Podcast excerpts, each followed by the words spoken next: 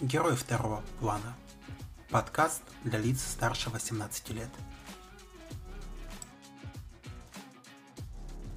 Привет, дорогие друзья! Я герой второго плана по имени Тоша. Сколько таких вот героев второго плана бродит по планете, одному черту известно. Про это мы сегодня и поговорим. Свой первый выпуск я начну с каминг Да-да, я тот самый гей, тот, кто по парням. Ух, жизни не такие повороты в жизни делает. Когда мы смогли разобраться с тем, кто я, и когда мы расставили все точки над «и», все особо чувствительные переключили подкаст, а несовершеннолетние, осознавая, что этот подкаст лишь для лиц, достигших 18 лет, отключили эту запись. И вот мы можем продолжить слушать мой монолог.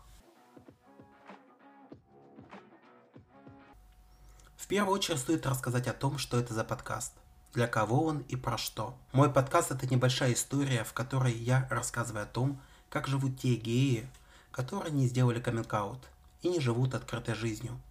Мы поговорим о продуктивности, про отношения, сексе, обсудим с вами новости, я буду отвечать на ваши письма и многое другое. Традиционно будет в каждом выпуске несколько рубрик. В первой и основной раскроется главная тема. Вторая рубрика будет посвящена кинематографу и литературе. И в основном именно по теме ЛГБТ а называться она будет «Радужный слон».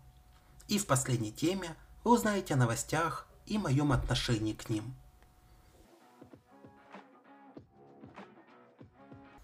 Этот первый выпуск я начал со слов о том, что я герой второго плана. И именно этому и будет посвящен выпуск. Говоря о геях, мы знаем множество слов, повторять которые не вижу даже смысла. Чаще всего они оскорбительные – но сам для себя я определю совершенно другой эпитет. Эпитет, отражающий образ жизни людей, обычно не отсвечивающих и остающихся почти всегда где-то позади. Это и есть герои второго плана. Обычно это милые и добрые соседи или клевые дяди, про которых почти ничего не известно.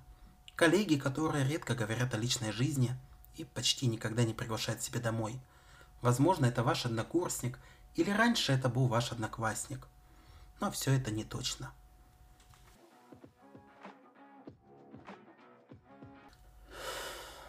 Стоит начать с того, что о том, что я гей, я осознал около 6 или 7 лет назад, в зрелом осознанном возрасте. На тот момент я уже закончил университет и лишь недавно стал курить, а также встречаться с девушками и вести развратный образ жизни. Я встретил парня и сам того не понимая, влюбился. Привет, дорогой краш. Судьбой нам не довелось быть вместе. Мой дорогой А был не подарком, но я тем еще мудаком.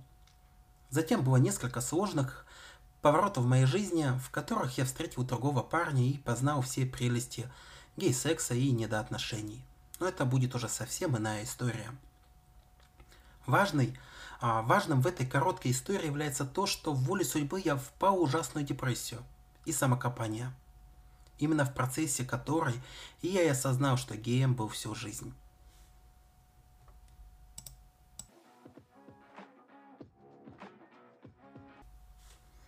Вся мозаика сложилась. Еще в первом классе а, я проникся особыми чувствами к соседу по парте. Когда спустя четверть или две он уехал, я сильно скучал. Скучал еще около пяти лет, до средних классов. Пытался узнать его фамилию, адрес, но, к несчастью, я так и не смог этого сделать. Теперь скажете, что это была лишь дружба?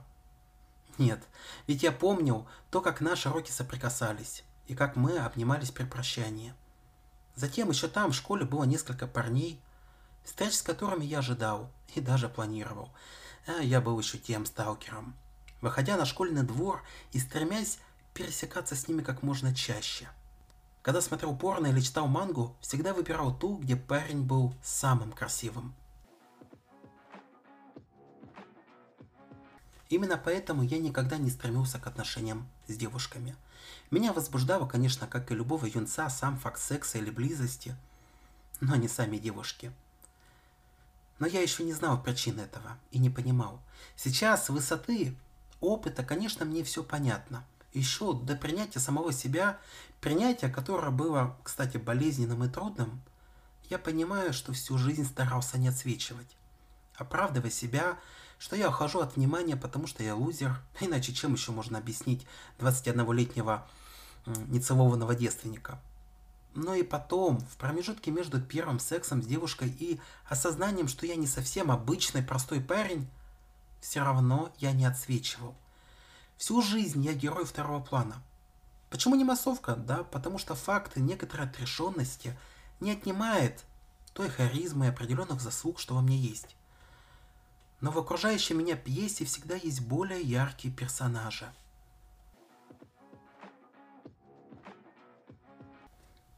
Единственное, что я уяснил из урока моей жизни, это то, что не стоит бороться со своим началом.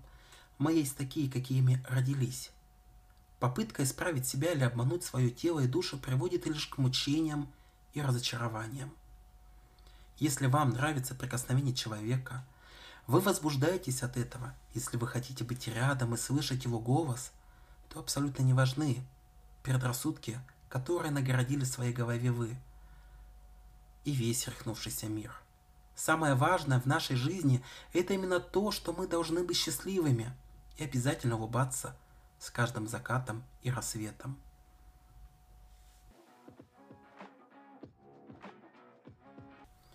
Ну а теперь хочу отвлечься и рассказать о книге, которая в свое время меня очень поразила и заставила задуматься. По плану у нас рубрика «Радужный слон».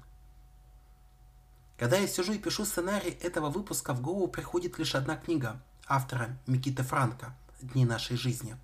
Отсылочка, соответственно, к великому музыкальному произведению. Книга вызвала у меня огромное удовольствие – но вот спустя некоторое время я вынужден признать, что это лишь просто хорошая книга. Ее нельзя назвать гениальной. Но даже хороших книг чертовски мало на тему гей-отношений. И тем более тех книг, которые повествуют о взрослении в гей-семье. Жизненные обстоятельства маленького Микки складываются так, что он вынужден переехать к своему клевому дяде. Отсылочка к героям второго плана, конечно же. О жизни которого мало что известно – со временем выясняется, что его дядя гей, а друг, с которым тот живет, не просто друг, а полноценный член семьи. История рассказывает нам о том, как маленький мальчик вынужден не приглашать других детей к себе. А если это и происходит, то начинается целая спецоперация по подготовке квартиры. Микки приходится врать всегда, везде, во всем и всем, описывая совсем другую семью. Но в процессе в самом ребенке начинается просыпаться совсем иные эмоции и чувства. Всей душой он начинает ненавидеть свою жизнь, и в особенности своих пап, ведь они ненормальные.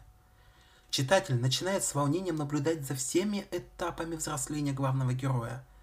Этапы принятия своей семьи и своих близких, кризисах и трагедиях. Очень рекомендую эту книгу к прочтению. Тем более, что квир-литературы в России не так много – а хорошей квир-литературы еще меньше. Ну вот и подошел к концу мой первый и очень надеюсь не последний выпуск подкаста. Спасибо тем, кто дослушал меня до конца и поддержал мое начинание. В первую очередь спасибо Андрею, ведь благодаря тебе, наверное, да я бы не решился все-таки начать вести этот подкаст. Спасибо Леше, Никите. А, вы даже не знали об этом подкасте, но само общение с вами, ваша поддержка, внимание все равно как-то меня мотивировало. Спасибо тем, кто даже не догадывается о том, кто я такой. Ведь я Тоша из шкафа. Спасибо вам. До новых выпусков. До свидания.